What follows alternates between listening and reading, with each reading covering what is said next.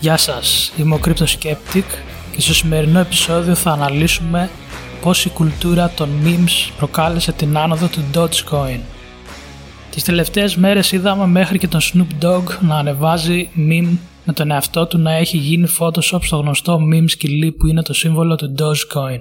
Το Dogecoin ξεκίνησε ως πλάκα το Δεκέμβρη του 2013 βασιζόμενο στο meme με όνομα Doge που έγινε γνωστό το 2013. Στην αρχή είχε κάποια χρήση, αλλά πάντα θεωρούνταν από την κοινότητα ως ένα coin για να κάνουν πλάκα με memes που έδειχναν τον Doge να έχει στολή αστροναύτη ή να καβαλάει ένα διαστημόπλαιο για τη σελήνη του The Moon που λένε για στο χωριό μου. Το τελευταίο μήνα όμως βλέπουμε και νέους στο χώρο που δεν είχαν καμία σχέση με τα κρυπτονομίσματα μέχρι τώρα να επενδύουν στο Doge γιατί πιστεύουν ότι θα φτάσει η τιμή του στο 1 δολάριο. Σημειωτέων τη στιγμή που γράφεται το κείμενο είναι στα 8 cents. Τα social media έχουν παίξει τεράστιο ρόλο σε αυτό. Την αρχή έκανε ο Elon Musk που άρχισε να αποστάρει memes με το Dogecoin. Ήδη ξέραμε από πριν ότι έχει μια αγάπη στα memes και ανεβάζει συχνά πυκνά στο λογαριασμό του στο Twitter που έχει 46 εκατομμύρια followers. Μετά είδαμε το κίνημα στην κοινότητα Wall Street Bets να μπαίνει στο Dogecoin μετά την αποτυχία αγοράς της GameStop γιατί το Robinhood απαγόρευσε την αγορά της μετοχής. Επίσης να πω εδώ ότι η αγορά του Dogecoin ήταν εύκολη γιατί οι χρήστες που δεν γνωρίζουν πολύ από τα κρυπτονομίσματα λόγω της εφαρμογής Robinhood που στην Αμερική κάνει πάταγο λόγω μηδενικών προμηθειών και ευκολία στη χρήση. Αρκετοί celebrities όπως η Μία Καλήφα, γνωστή περισσότερο στο ανδρικό κοινό από τις κουλτουριάρικες ταινίες If You Know What I Mean, που πρωταγωνιστούσε, ο Gene Simmons, μέλος των θρηλυκών Kiss και διάφοροι άλλοι YouTubers και TikTokers που έχουν εκατομμύρια subscribers και followers προωθούσαν το Dogecoin ή με memes ή ως επένδυση. Φυσικά όλοι αυτοί δεν αγοράζουν το Dogecoin μόνο λόγω των memes αν και παίξανε τεράστιο ρόλο στο να το μάθουν. Οι λόγοι που πιστεύω ότι το κάνουν είναι ξεκάθαρα για τζόγο. Βλέπουν το bitcoin να φτάνει πάνω από 40.000 και αμέσως σκέφτονται ότι έχασαν τον τρένο και ότι είναι πολύ αργά για να επενδύσουν πλέον. Αυτός ο τύπος επενδυτή μπαίνει απλά για να τζογάρει στην τιμή. Δεν πιστεύει στα fundamentals του bitcoin γιατί δεν καταλαβαίνει ή απλά δεν καταβάλει το χρόνο που πρέπει για να το καταλάβει. Και μετά θέλει να βρει ποιο θα είναι το επόμενο bitcoin οπότε βλέπει την τιμή του Doge και σκέφτεται ότι αν αγοράσει τώρα που κοστίζει 8 cents, αν πάει στο 1 ευρώ θα έχει τεράστιο κέρδος. Σχεδόν το ίδιο είχε γίνει το 2017 με το XRP. Είχαν μπει πάρα πολύ καινούργιοι στον χώρο των κρυπτονομισμάτων το Δεκέμβριο του 2017 και η τιμή του bitcoin ήταν πολύ κοντά να φτάσει στο all time high.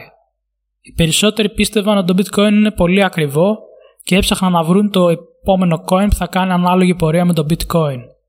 Το XRP είχε περίπου ίδια τιμή τότε με το Dogecoin λίγο πιο ακριβό βέβαια, ήταν περίπου στα 20 cents.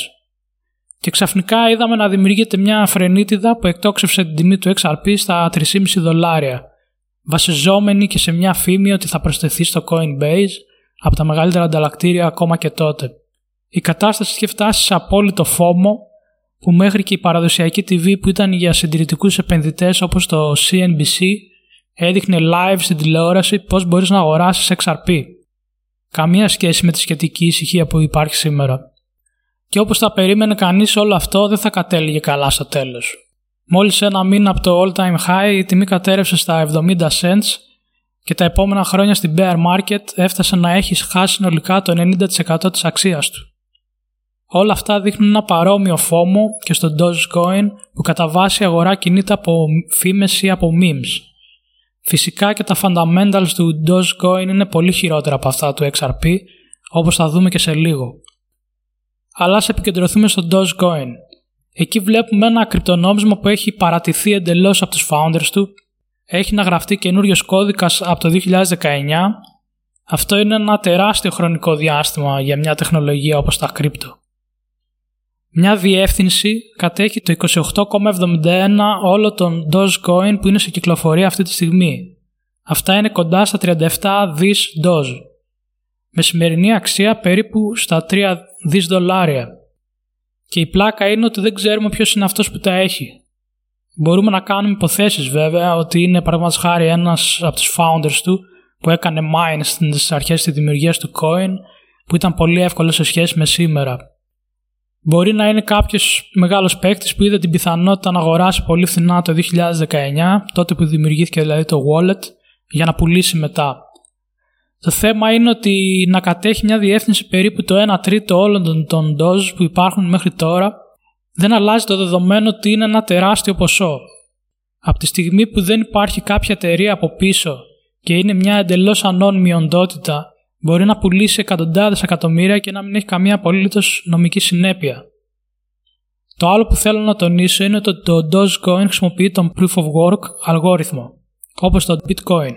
Απλά έχει μια παραλλαγή που το κάνει λίγο πιο γρήγορο γιατί χρησιμοποιεί τις ίδιες βελτιστοποιήσεις με το Litecoin.